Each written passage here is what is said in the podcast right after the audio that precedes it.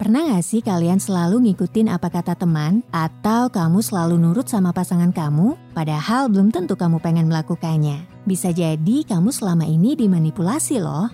Apa aja sih tanda kita sedang dimanipulasi?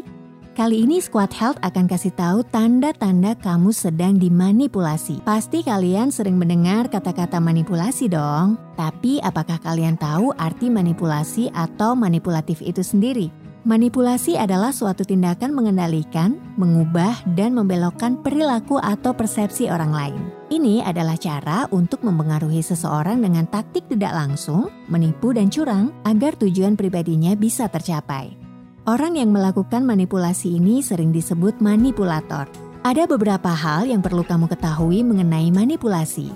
Yang pertama, taktik manipulasi. Ada banyak sekali senjata yang biasa digunakan oleh manipulator untuk mengelabuhi korbannya. Contohnya adalah memunculkan rasa bersalah, berbohong, menyangkal dengan memberikan alasan yang rasional, berpura-pura tidak tahu, memberikan pujian, dan membalikan fakta.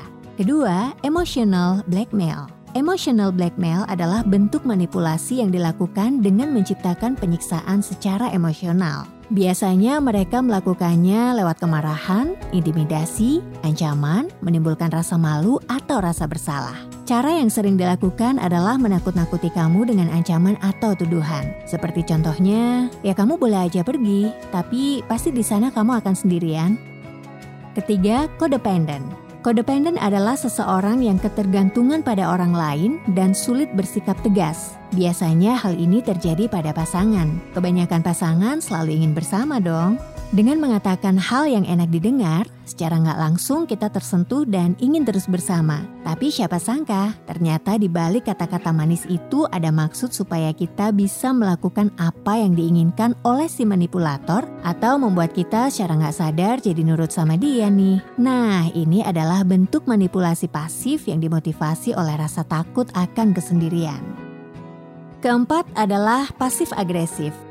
Perilaku pasif agresif juga dapat digunakan untuk memanipulasi loh. Biasanya, pasif agresif adalah cara mengekspresikan ketidaksukaan akan sesuatu, tapi tidak bisa mengungkapkan ketidaksukaan itu secara langsung. Terkadang juga hal ini dilakukan tanpa disadari. Seperti contohnya, seorang wanita kesal pada pasangannya karena pergi bersama temannya. Lalu wanita itu meluapkan dengan kalimat, "Kamu pergi sama teman kamu." Katanya, "Kamu sayang sama aku." Tapi aku ditinggalin. Itu adalah salah satu contoh tindakan pasif agresif. Apakah dari kalian ada yang pernah merasakan ini? Nah, kalian pastinya nggak mau kan dimanipulasi bahkan oleh orang terdekat sekalipun? Ada beberapa tanda dari seorang manipulator nih. Yang pertama, manipulator selalu memberi sanjungan. Sanjungan merupakan hal yang sering dilakukan oleh manipulator. Mereka akan menyanjungmu untuk mendapatkan apa yang diinginkan. Jadi berhati-hati ya kalau ada seseorang yang menyanjungmu berlebihan, tapi ujung-ujungnya meminta kamu untuk melakukan apa yang dia inginkan.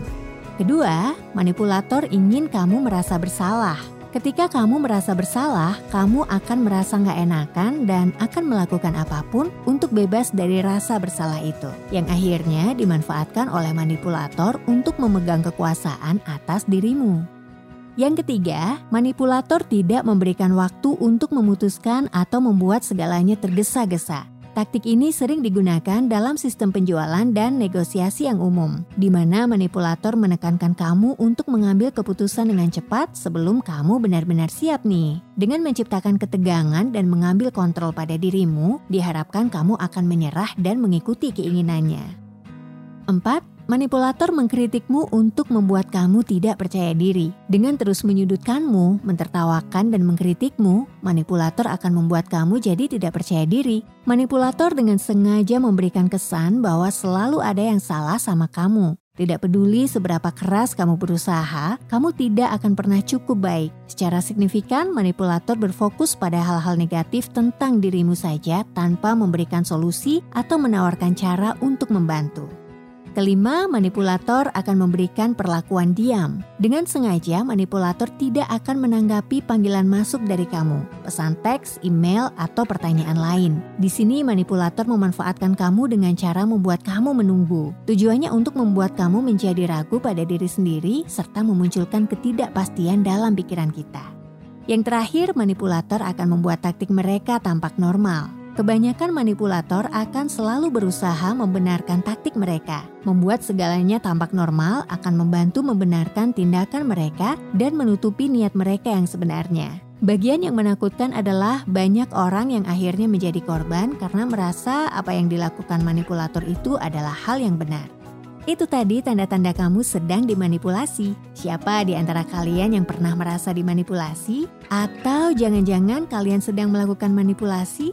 Kasih tahu teman-teman kalian juga untuk berhati-hati lewat share video ini ya. Siapa tahu kamu bisa membantu teman-teman kalian yang sedang dimanipulasi.